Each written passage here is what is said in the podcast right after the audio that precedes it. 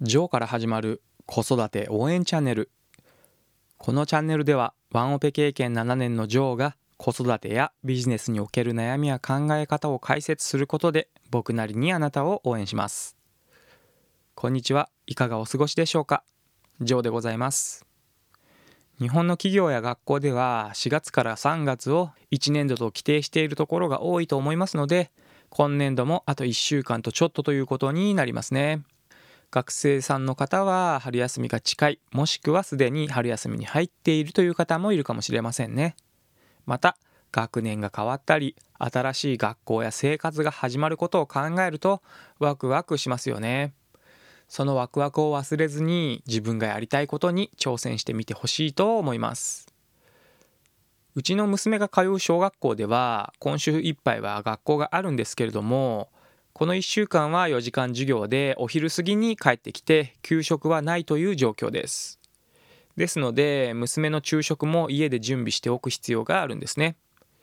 一緒に食事をとれるというのは嬉しいんですけれども一方で給食のありがたさも感じる1週間になりそうです。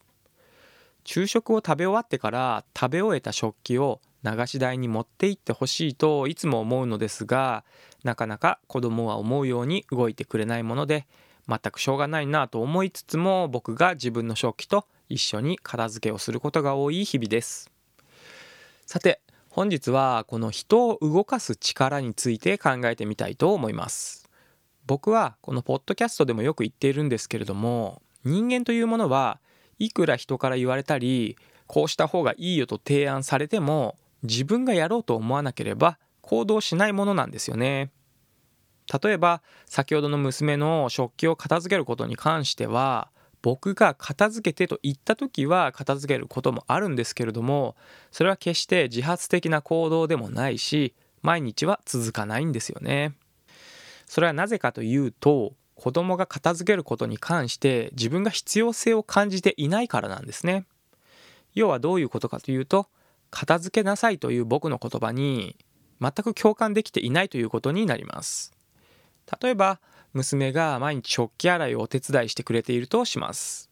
すると食器を流し台に持って行って水につけておくのと食器についた食べ物が時間が経って乾燥してカピカピに固まっている状態では洗いやすさであったり汚れの落ちが全然違うということがわかると思います。でも実際は洗うのは妻であったり僕が洗うことが多いんで娘にとってはその食器を洗い場に持って行って水につけておくことの必要性を感じることができないわけなんですよね。これがまさに人の言葉によって自分が動くかどうかの境目になる共感できるかどうかということになります。要するに自分に置き換えて考えることができるかどうかということなんですよね。この子育てでお手伝いをしてもらいたいということもそうですしビジネスの場で誰かに手伝ってもらいたいという場面かもしれません。あとは文章や広告を読んだ時にその相手に何か物を購入してもらいたい時かもしれませんよね。その相手が共感できるかどうか。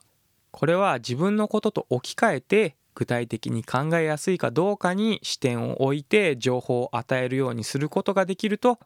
共感を得られる可能性はぐっと上がるんですね。では具体的にどんなことを意識して相手に情報を与えるかなんですがポイントを3つ紹介しようと思います。まず1つ目ですけれども自分が言いたいことや伝えたいことは言わない。これよく耳にする話かもしれませんが相手に対して自分の言いたいことだけを言ったところで相手がメリットを何も感じないものであれば相手はもちろん動こうと思いませんよね。自分の立場で考えると分かると思うんですけれども例えば洋服屋さんで急に店員さんが聞いてもいないのに服の説明をしてきてこれ人気なんですよとかお似合いですよと言ってきてもそうかこれすぐ欲しいなと思う人はあまりいないと思うんですよね。まあ稀にいるかもしれませんが少ないと思います。それはなぜか自分が欲しいと思っていない情報だから共感できないんですね。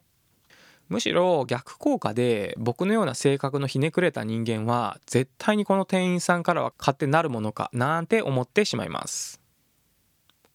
続いて2つ目は相手の話を聞く。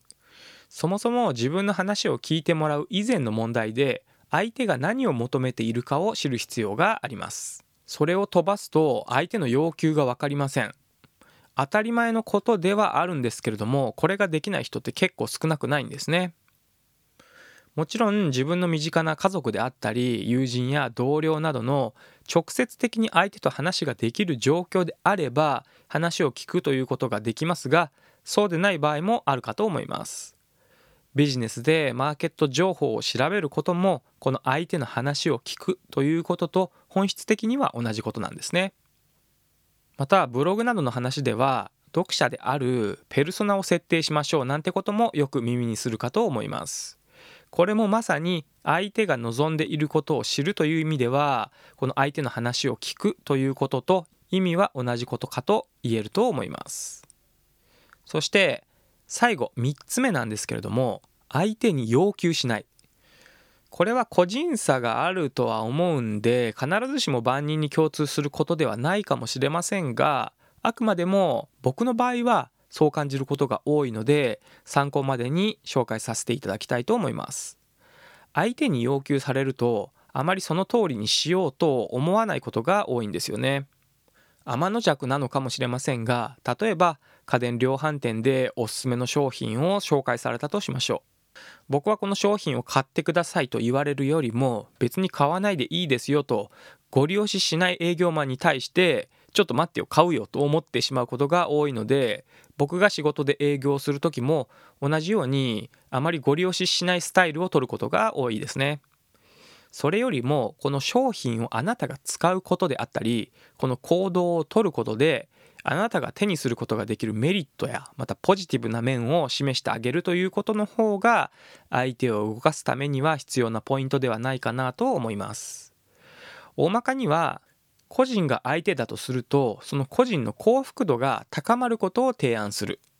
また企業さんが相手であればその企業さんが利益を出せる未来を提示してあげることだと思います。